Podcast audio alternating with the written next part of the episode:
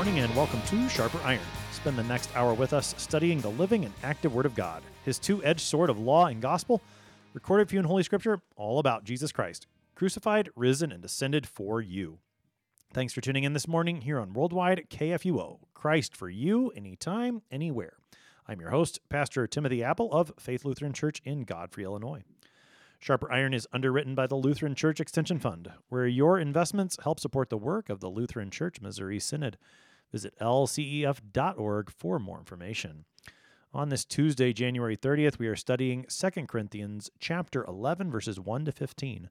In today's text, St. Paul appeals to the Corinthians to bear with him, to watch out for the deceit of false teachers, and to stay faithful to the pure gospel that he has preached among them.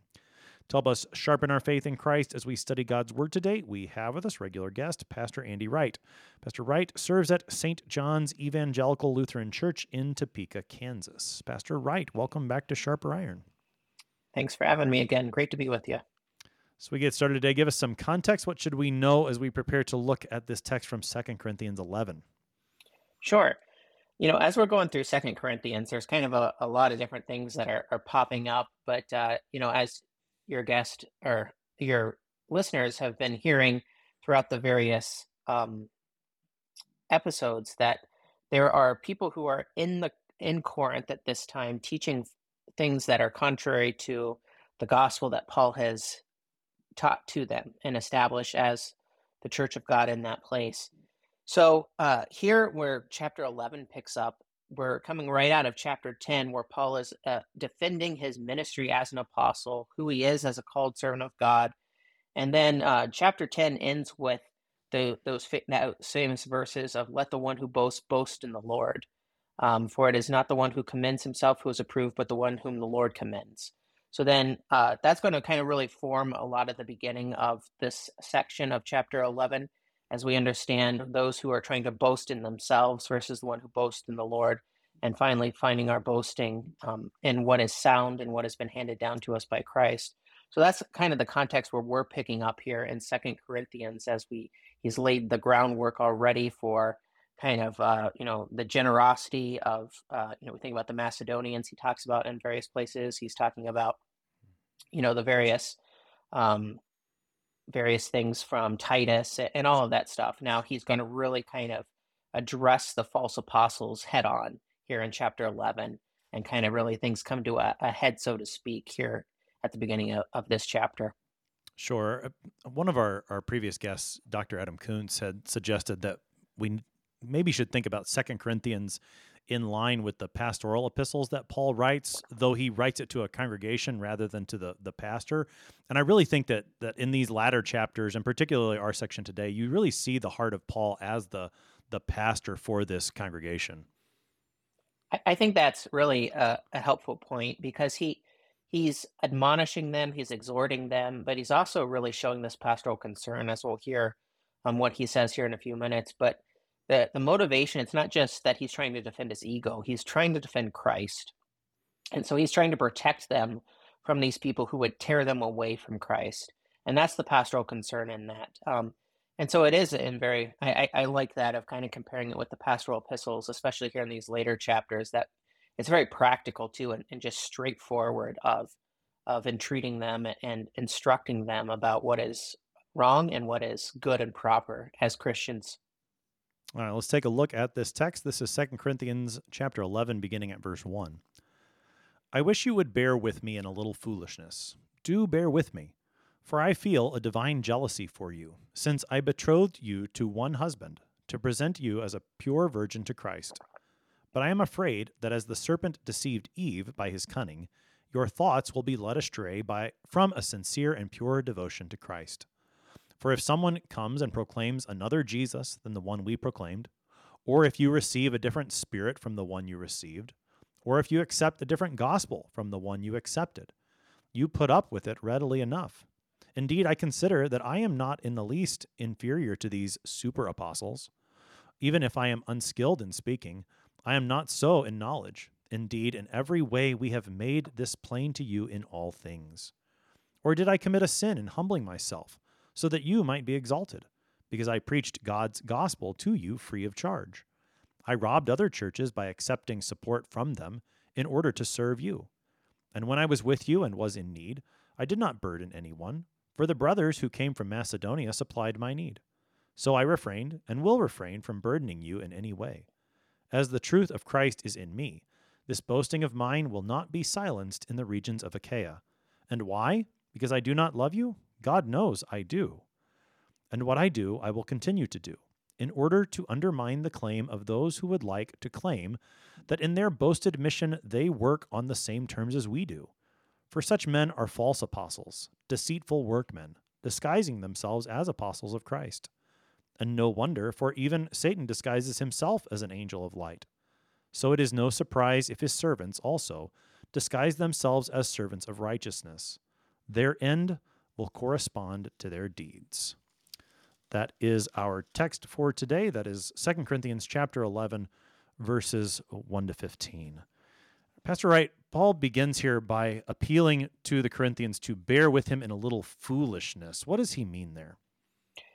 Yeah, that's really interesting, you know, that you bear with me in a little foolishness. You know, often we think of foolishness of kind of silliness or, or any of these kind of things like, uh, you know, my kids will act foolish at times, uh, you know, just jumping all around and doing crazy stuff. Foolishness in the scripture sometimes too we think of even equated with unbelief, the fool, like you think in Proverbs, as opposed to wisdom, contrasting with that.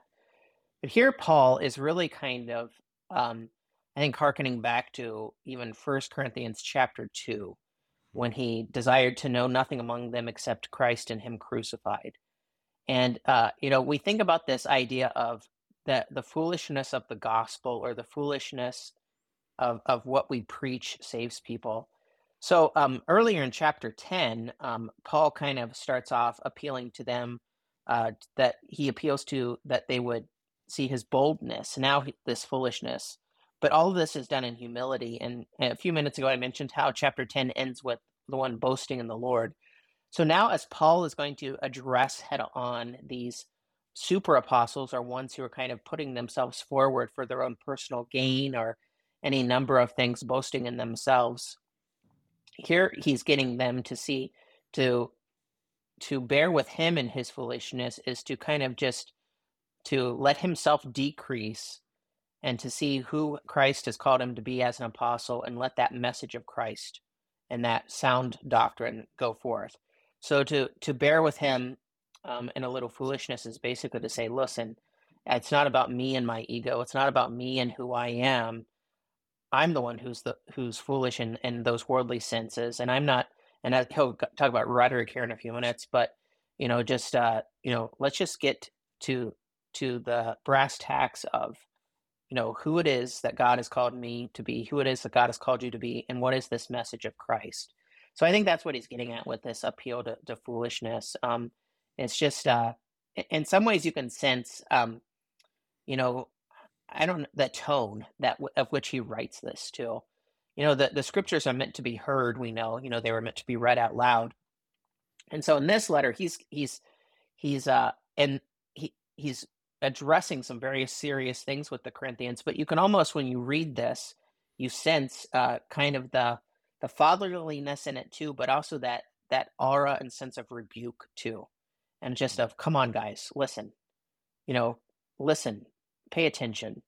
You know better than this, and and you almost kind of I get that sense even when he says to bear with me in low foolishness. Okay, guys, listen to me. You know, listen, listen, what's going on here? Let me be a fool so that you would hear and know, you know, what's going on.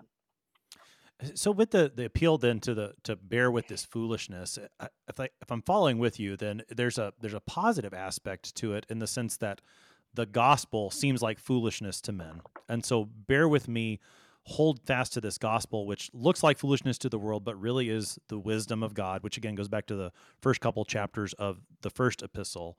I, I also wonder if maybe there's a uh, aren't more on the negative aspect of it. Bear with him in the foolishness. Hey, I'm gonna I'm gonna sound kind of boastful here for a little while.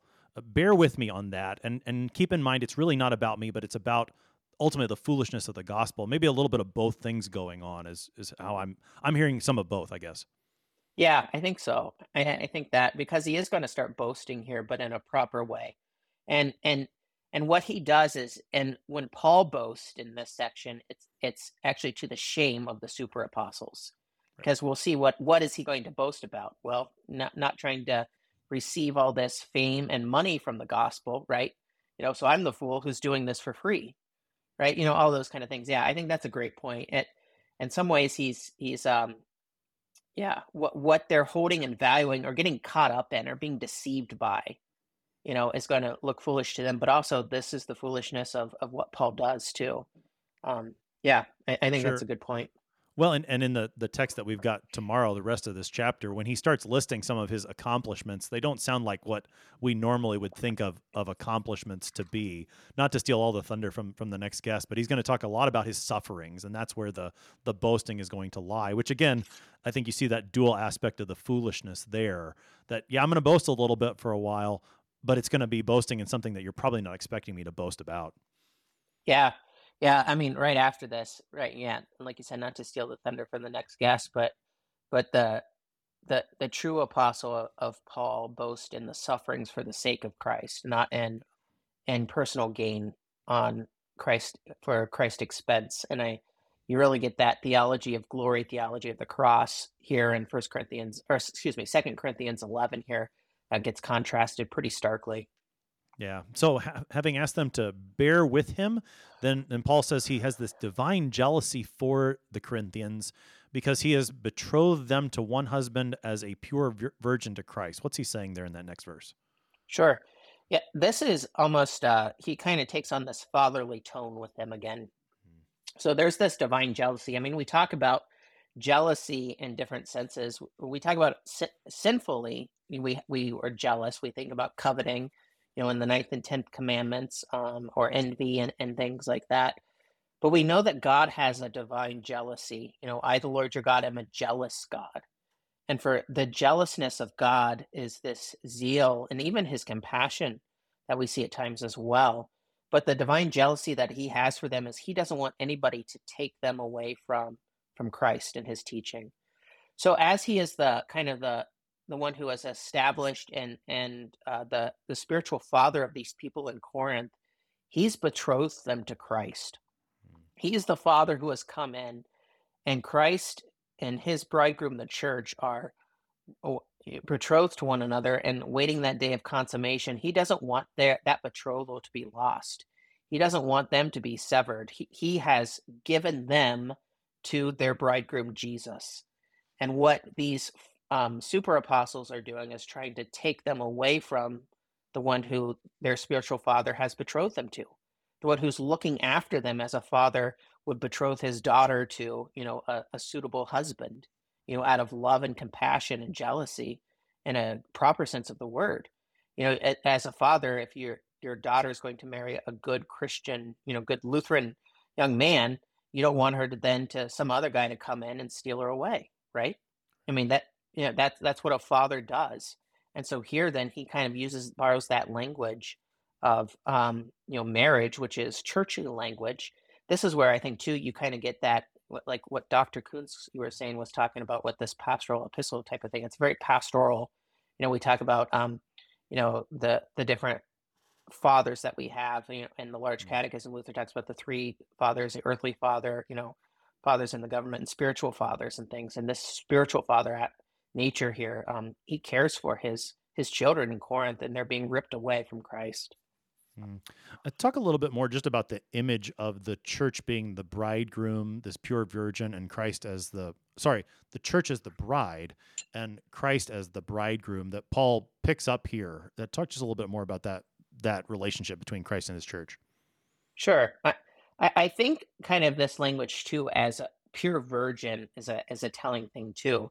Um, pure virgin has the language of undefiled and unstained. And what false doctrine does and false teachers is they they corrupt and they do stain. They defile. They defile the body of Christ.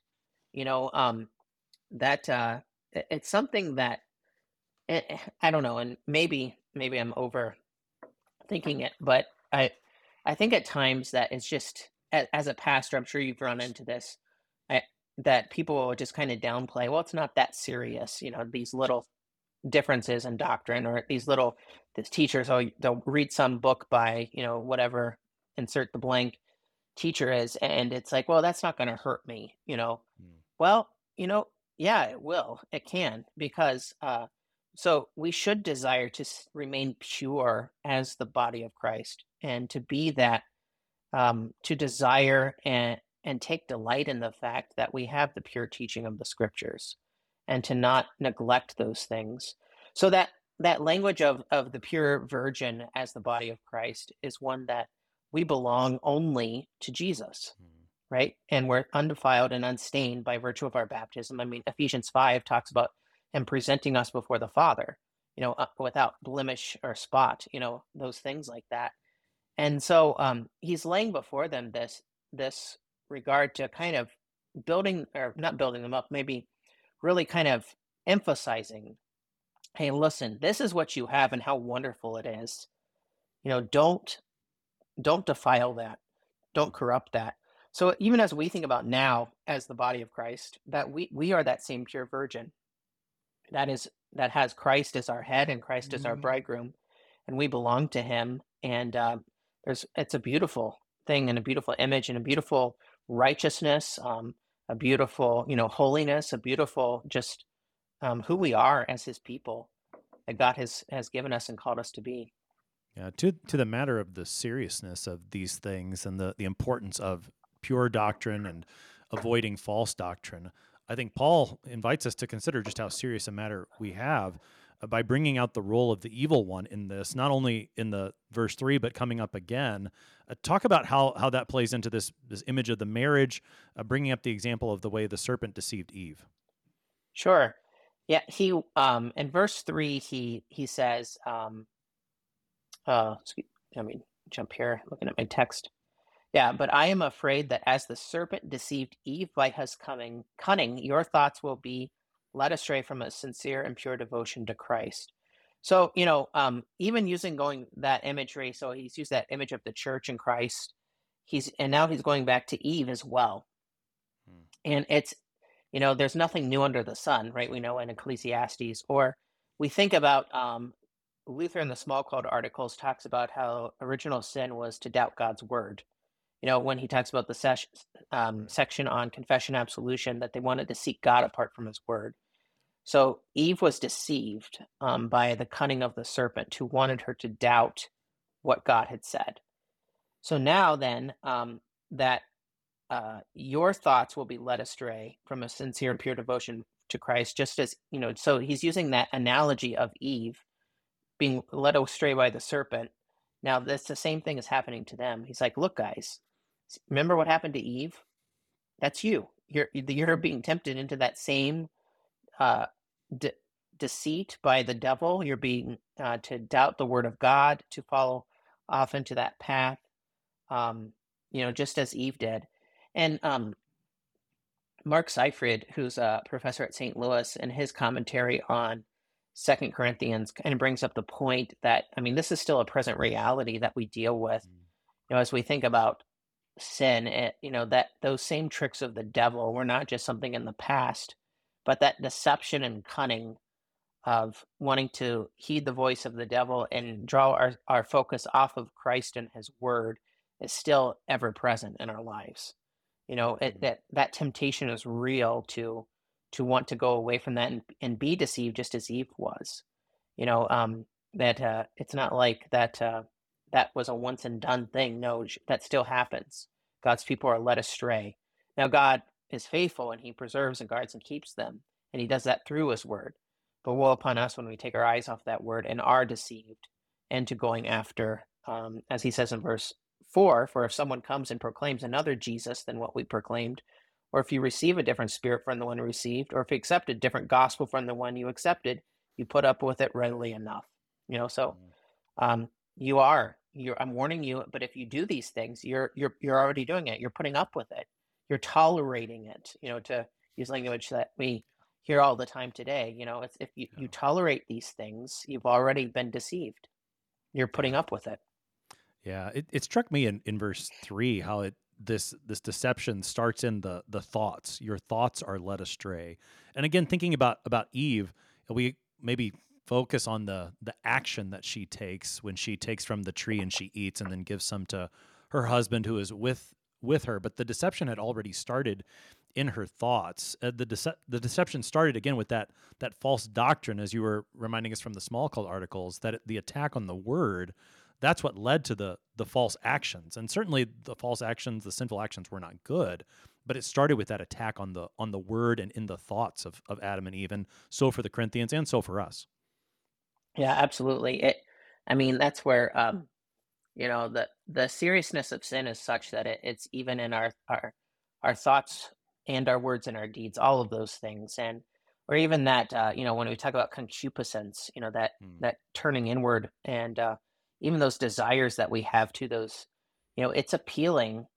Um, especially you know if you have these guys coming in and, and are using lofty speech and they're proclaiming to you something that maybe seems to be appealing, or even if it's you know close to the truth, but whatever those things may be, your thoughts can easily be enticed by that Mm. you know, to, you know, as Eve saw that the fruit was good, you know, it, uh, she desired that fruit to eat of it before she even ate of it. Um, so I mean, that's a that's a warning to us as well, you know, to to keep our thoughts pure as well. Um, that Mm. we practice that that discipline and self control that God gives us as a fruit of the Spirit to Mm. to not even let our thoughts be um, conformed to those things. And I, I think that's an important thing. I mean, Paul appeals to that, you know, in different places in Second Corinthians, but throughout his letters. I mean, Romans, you see this all the time, the place of the conscience or the place of the Christian's mind, that um, you think differently as a Christian and you view things differently. So for these Corinthians who Paul preached Christ to them, um, they should be thinking differently when they can encounter these these uh, super apostles or whatever the or false apostles as they'll call them too. You know that um, you know it's uh yeah they their minds should be set on things above. Their minds should be transformed into a a Christian mind that that is not deceived by these things. Mm, Yeah, the in verse four, the way that there there's a bit of parallelism that you have this, you know, another Jesus or a different spirit or a different gospel. Those those things, Jesus, the spirit, the gospel, are are inseparable. And and as a, as Paul reminds us in Galatians, it's not like there is a different Jesus or another gospel. There is only one. And so to to tolerate another one or a different one is actually to lose the only one that there is. Yeah, that's a great point too, because um, you know, as we get back to that point about the seriousness uh, of doctrine and and false teachers, um, there's only one Christ, and the the one Christ is is given is revealed to us in the scriptures. And when you want to preach another Christ, then that's a false Christ. It's not like, you know, it's Jesus' twin brother. No, I mean, you know, uh, Matthew Richard has that book that I've gone through a few times with different congregations of Will the real, real Jesus please stand up? And I think that's really, I mean, he's kind of alluding to that here and in Galatians too, right? I mean, it's just what Jesus are you really worshiping at that point, or what gospel do you really have? It's it's no gospel. It's it's not Christ. Um, we just finished a, a a lengthy Bible study on Christology here at St. John's on Wednesday nights, and we were kind of looking at the end at kind of the implications of what what are you saying if Jesus, um, if his human nature and his divine nature are not fully united, you know, in one person, or what are the implications if Jesus can't be present in the Lord's Supper, you know, that he can't uh, bodily be present, you know, that the divine nature cannot communicate the, to the human nature. You're in a sense creating a different Christ. You're com- creating a Christ not of the scriptures, but another Christ that is a false Christ. So this this warning to them for someone else to come in and proclaim something other than the one that he proclaimed because he is an apostle of Jesus Christ, right? Goes back to this apostolic office that he has been given by Christ himself. Then, um, I mean, they they're being deceived. Um, Yeah. which it kind of is getting to another point that's running through this whole letter too, and, and maybe you've talked about this at length as well with some of the other guests. Um, just the the very character of the apostolic office to have that authority of Christ, that what he preached is the authority of Jesus, not because he is great, but but Christ had called him to do so. I mean, Luther will talk about this when he talks about like clandestine preachers, for instance. even if they come in and they say something well, like so on the kind of on the flip side of this, so somebody might be saying something well and might be saying something good, but has Christ called them to do this? There's a reason why Article 14 of the Augsburg Confession, like why we hold to that, that there's that um, certainty and authority of Jesus that goes along with the office of the ministry. You know, that's the that goes along with the Word of God. And so, you, know, when on Sunday morning, when you're uh, when the saints of God who you serve, they hear you, they know that Christ sent you to preach to them. You know, me, it's me at St. John's and our associate pastor. You know, um, there, and so it kind of that's on the other side of this as well. You know, so for, for Paul, then, you know, this apostolic office that he has, it go, coincides. It's one and the same, like you said, with the gospel too, that he is the true apostle who has been sent by Christ to preach the true gospel. And when you want to take all those things out of that picture here, like what they're wanting to do, you end the whole house crumbles. Everything falls apart, and you end up having another Christ. You end up having another gospel. You end up having another church, and you end up having really nothing, nothing but yeah. falsehood. That's right. Well, and, and you end up again to to go back to the danger that he mentions in verse two. You end up going away from the only true husband, who is Christ, the only true Savior, and, and that is the the danger that Paul wants the Corinthians to avoid. We're going to keep looking at what he says here in chapter eleven more on the other side of the break. You're listening to Sharper Iron on KFUO. We're talking to Pastor Andy Wright this morning. We will be right back. Please stick around.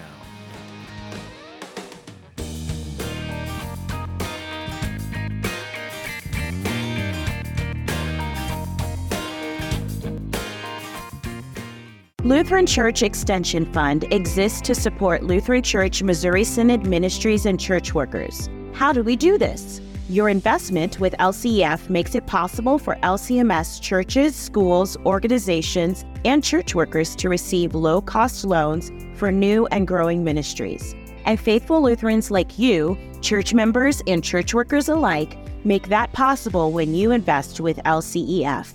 Learn more at lcef.org. LCF is a nonprofit religious organization. Therefore, LCF investments are not FDIC insured bank deposit accounts. This is not an offer to sell investments or solicitation to buy. LCF will offer and sell its securities only in states where authorized. The offer is made solely by LCF's offering circular. Investors should carefully read the offering circular, which more fully describes associated risks.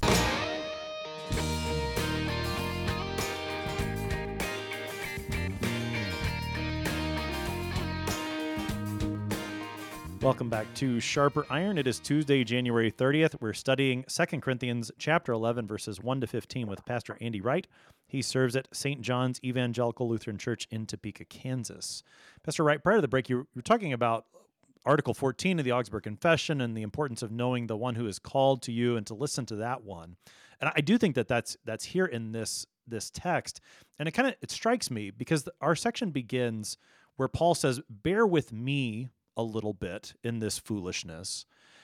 And then in verse 4 he talks about you guys are you're bearing and it, if I'm reading the Greek right it's the same word in Greek. You're putting up with, you're tolerating, you're bearing this false teaching. So it seems to me that the Corinthians have it backwards here. They're they like these super apostles because their person seems okay and and that's the type of person they want to have, which is causing them to bear the false teaching. Instead, they should bear the true apostle and whatever weaknesses he may have and stick to the truth. They've got it they've got it backwards it seems. And it seems that that's kind of a temptation for all of us is to follow after the preacher that we like and well we'll put up a, with a little false teaching. Rather, we should put up with the weaknesses of our true preachers and not bear any false teaching, hold them to the true doctrine. Yeah, that's a great point. I mean, it's really quite the juxtaposition here that he puts before them and but the temptation is real like how easily will we kind of um, sweep under the rug or or be tolerant of you know oh well it's mostly true what that person's saying or whatever but then the pastor who god actually has called to us i mean no excuse for even you know false teachers who god has called us you know before our mets we are to hold them accountable but yet you know we we nitpick, you know, well, he's weird or he, you know, how these things like that.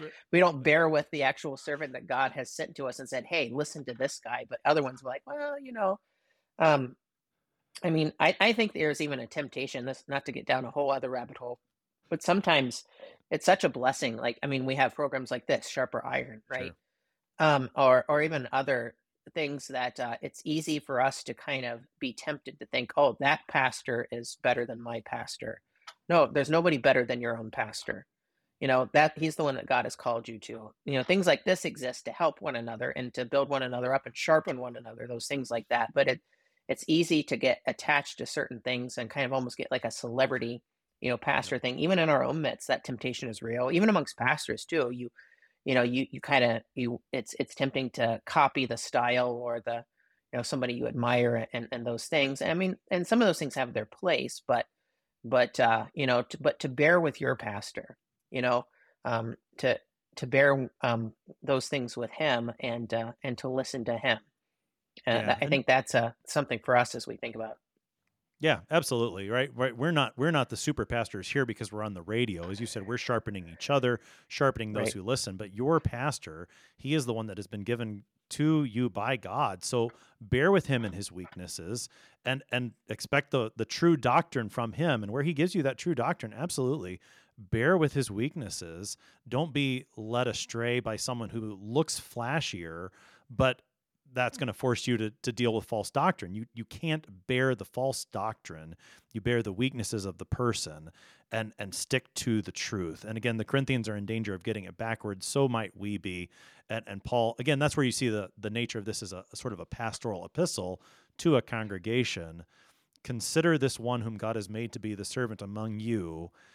Bear with his weaknesses, and so that you can hear the true doctrine that he has there that he's there to preach to you. Yeah, absolutely. Yeah. Yeah. So Paul then begins a little bit more comparison to himself to these, uh, as he says, super apostles, and it's not in quotes in the ESV that I'm looking at, but I think there should be sort of these these air quotes around the word super apostles. I think he's he's using that term uh, in a derogatory way, especially as he gets later and calls them outright false apostles. Uh, what does he say here in verses five and six as he begins to compare himself to them? Yeah, so in five and six, he, he starts off by saying, um, Indeed, I consider that I am not in the least inferior to these super apostles. So he just point blank now goes after these fault these super apostles. And what does he say? I'm not least to them. Right? He's not gonna he's not gonna he, he doesn't even try to um I, you know I, I think it, sometimes we we get a little uneasy. We always think that, oh, I should try to find something nice to say about somebody. But then we stick, you know, then if I say something nice, then I can really let him have it, right? you know, um, it's like, well, you know, these super apostles, they're they're nice guys, but you know, no, I'm not the least of these, right? You know, they're they're not any better than I am. You know, in fact, I'm better, is what he'll go on to say, right? Because they're they're false apostles. So um, this word super apostle here too, um, the ESV has that. You'll sometimes hear like um, apostles beyond measure, or uh, I'm not sure. I can't remember what the New King James says when if it says super apostle as well. Uh, eminent apostles. That's right. Mm. Eminent. It's this uh, you know point of above. You know, kind of this these apostles, these over one like the hyper ones, hyper apostles. You know, kind of um, you know, um, but he, so he's just starting to address them right outright that I uh, I am not inferior to these guys. You know, uh, I I am not. And then into verse six, even if I am unskilled in speaking, I am not so in knowledge. Indeed, in every way, we have made this plain to you in all things. So, uh, you know, Paul in First Corinthians, he makes that point, and he'll do this in different epistles. You know, too that you think about the Greek you know mind and culture that valued rhetoric and you know lofty speech you know uh greeks uh, jews demand science greeks seek wisdom you know this all this kind of you know, philosophical things. Paul time and again you know is constantly saying listen i'm not trying to just woo, woo you with my words. But uh you know he does have the knowledge. What is the knowledge that he has? Well he has the faith that christ has given to him. He has the scriptures. And he has that you know as that apostle he's the one who's who's addressing them with this knowledge. Now, the irony in all of this, too, and, and I don't know what you think about this, but it's always funny, too, when Paul talks about even if I, I'm unskilled in speaking, he seems pretty skilled in speaking to me. Like, you so wouldn't too. want to get into a verbal sparring match with the Apostle yeah. Paul. I think he would come out on top on that one. I don't know. That's just every time he hears, I always have to chuckle, uh, even though I'm not skilled in speaking. I think he are Paul, but I, I get the point that he's making. Right? It's true what he's saying, but he's not like a classical rhetorician, you know, who maybe these super apostles might have been, you know, like some wise Greek philosophical mind or, or whatever, you know, who who do those things. Um, because I mean, we get swayed in like people who. Uh, it's always fascinating that you you hear people speak that people who think are good preachers or good speakers, right? Uh, you know, you'll just listen to people like, well, what makes them a good preacher? Well, look at how you know they said this. We get more caught up in how something's said rather than what is said. Now, it's not mm-hmm. to say delivery and how something is said doesn't matter. You, as pastors, we we go to great lengths to deliver it properly and and communicate that well. But we're not going to. It, we don't just do that. We don't put on an act in the pulpit, and then what we say is just a bunch of yeah nothingness. You know, yeah. um, that that that doesn't do any anybody any good. But um, but here he's saying, indeed, we have made this plain to you in all things. You know, the gospel. I mean, this Christ crucified is what he's been preaching to them. So not some lofty, lofty speech and, and rhetoric, but the the simpleness or the foolishness to you know go back to that word of the gospel. Yeah, yeah, and I think you know, even this mention of in every way we've made this plain to you in all things, the the every, the all, it reminded me of the way Jesus speaks at the end of Matthew's gospel that to teach all things that I have commanded you. So you know those things he mentioned earlier, the gospel, Jesus, the Spirit, nothing different. Paul says, look, I've I've taught you all things, and and I've got that knowledge, even if, which again, I, I'm with you. I I think he probably was pretty skilled in in speaking, even though that wasn't the point. Uh, even if that's that's not there. He's got this knowledge and he's given it to the Corinthians. And so don't don't let go of that. Don't don't bear with some other teaching. Again, bear with your pastor and and stick with the truth that he's preaching to you. Right. I mean, you also think in the book of Acts too, with the address to the Ephesian elders, I did not shrink mm. from proclaiming the whole counsel of God. So Paul has been giving them, you know, I mean, that was to to Ephesus, but you know, here that you think about uh, this whole counsel of God, He's made plain to them all things. He's been He hasn't been withholding from them. He hasn't been trying to to uh, schmooze things over and tell them just what they want to hear, or maybe things that aren't. He, he's told them. I mean, even just looking at First Corinthians, for instance, too.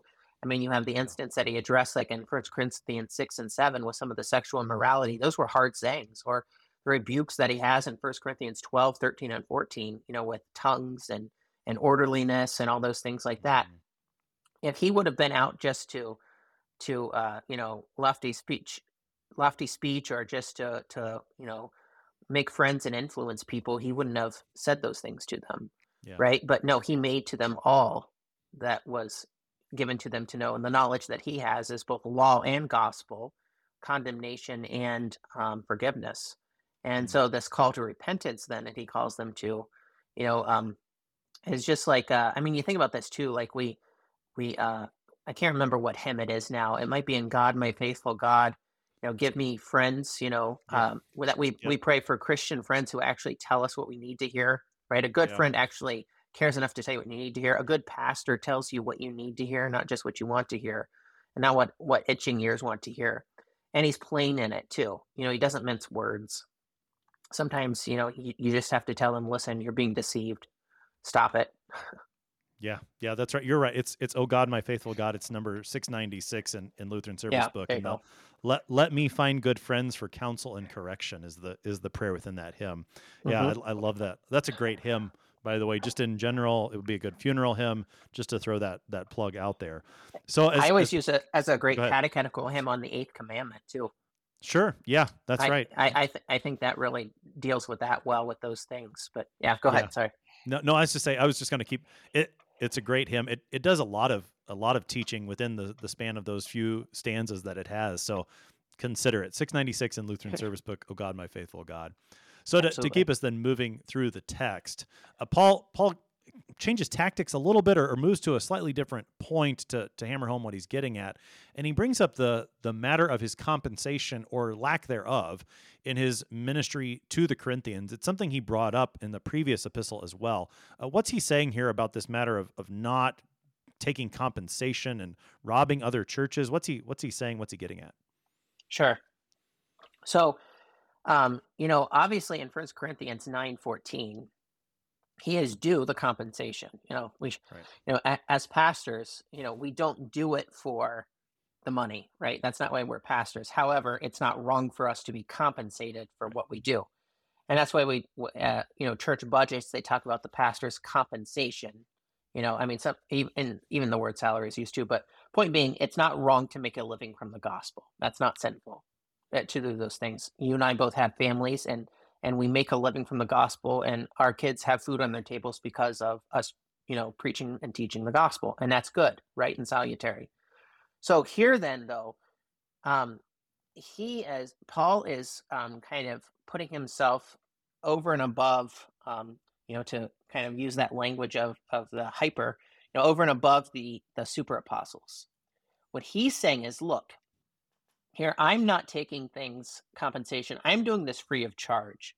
I, especially when you have these these guys who apparently it doesn't tell us what all is going on with how this was was happening but there seems to be this this uh, this sense that um, they are possibly making uh, quite a bit of a, a profit of the gospel, mm-hmm. or I, let me back up of the gospel they are preaching. We should say that, right. you know, not the true gospel.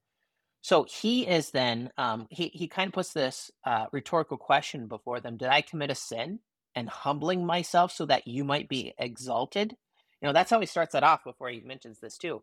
So it's like, was I sinning when I wanted you guys to be exalted and me to be humbled? Was I mm-hmm. sinning when um, I didn't t- I didn't want to burden you guys and take this this wages from you, but yet wanted you to, you know, to to be exalted in these things? Uh, I mean, that that's pretty harsh too. What he says, even as as much as he's telling them he's doing this that that they to be exalted, but it's to it's to their shame. Um, and then he goes on and kind of that hyperbolic statement I robbed other churches by accepting support from them in order to serve you. Mm-hmm. So, here, what are these other churches? We think about even like the Macedonians, right? Who, right. who were hurting. You know, they helped pay Paul so that he could go on his missionary journeys and to, to preach the gospel. And these people now, then, who are getting conned by false apostles, then, you know, the, so I mean, there's such a divine irony in that, right? Here's this guy who's not taking compensation, who other congregations who are in need and poor, they're the ones that are helping support his ministry.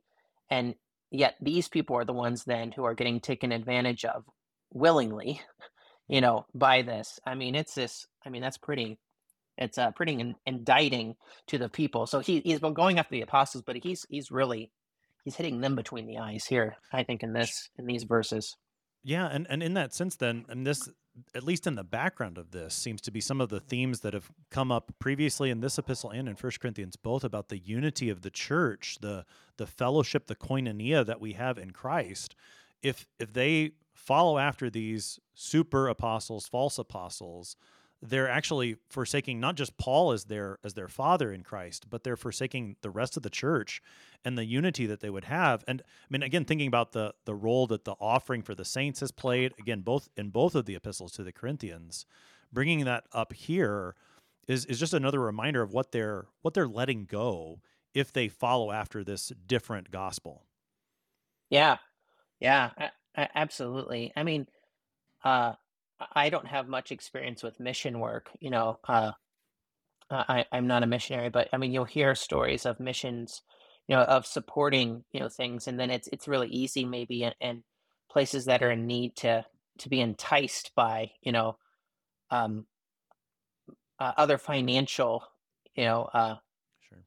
financial things. You know, it, it's a uh, uh, you'll hear stories of, of missionaries tell some of that stuff that they have to fight against. Sometimes, like Paul, you know but uh, but yeah, it, it, and that's the thing too. I, I, I like you're talking about with the whole body of Christ.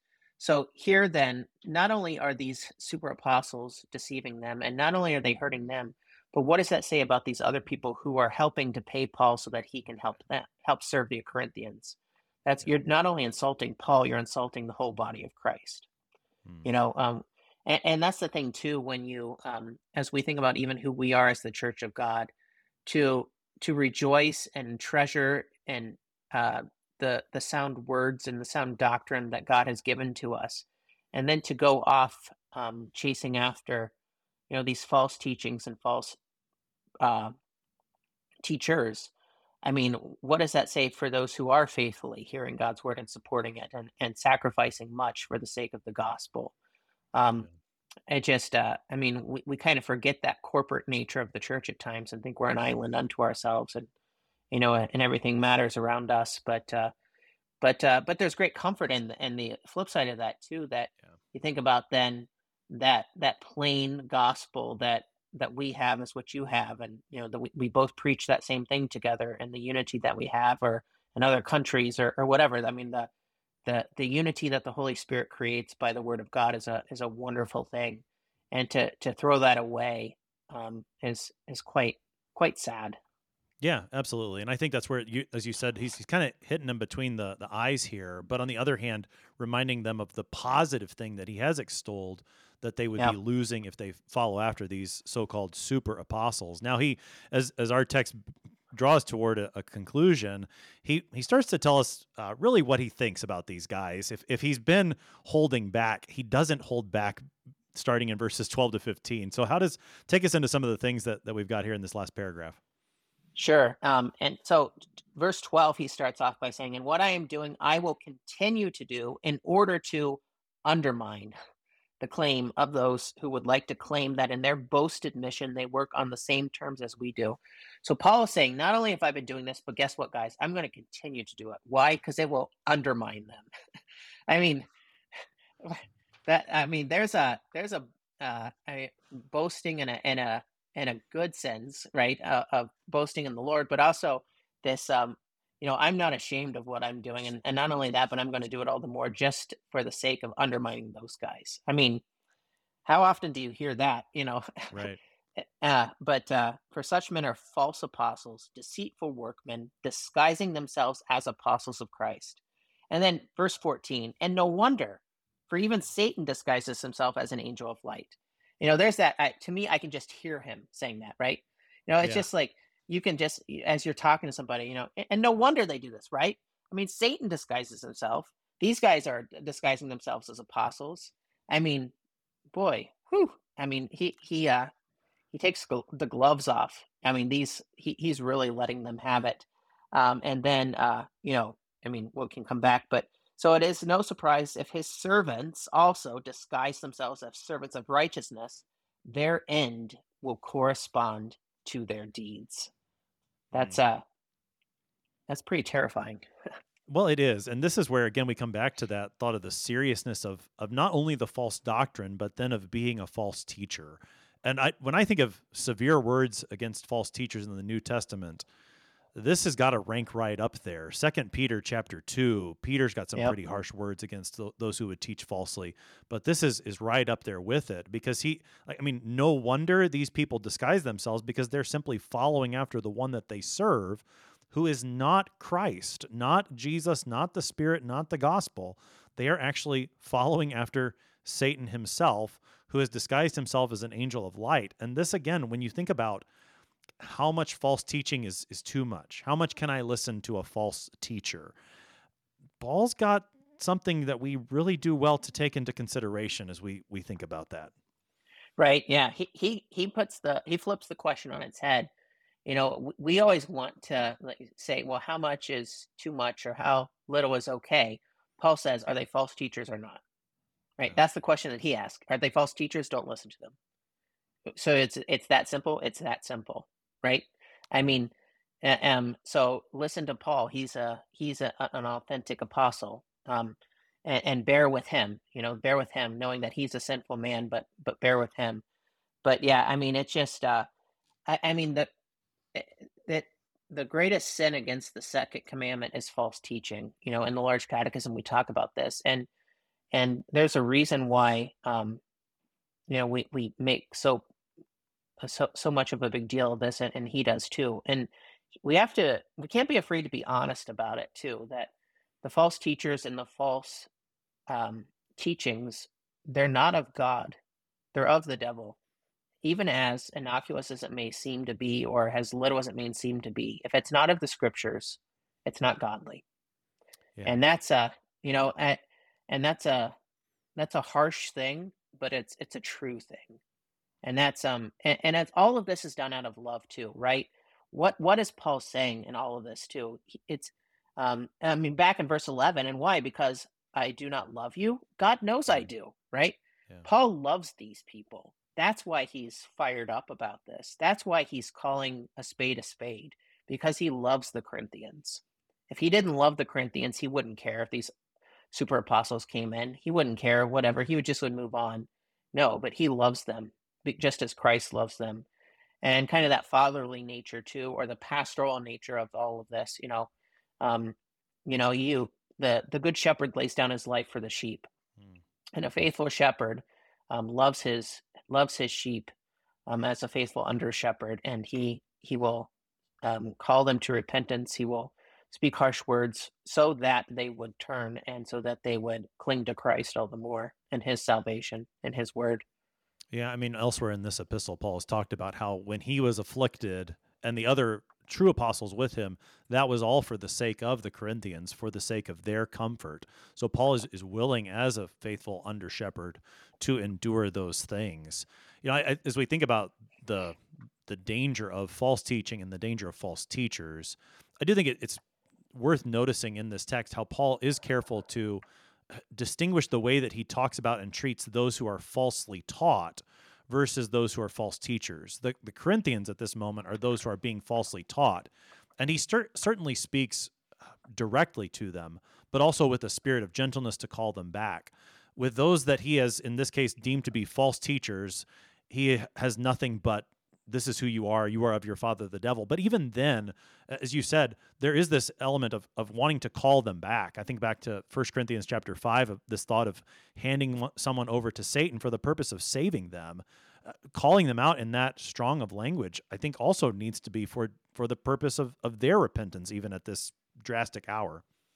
Yeah absolutely. And and martin luther will talk about this in his galatians commentary too when he talks about like um how you deal with false teachers versus those who are being deceived.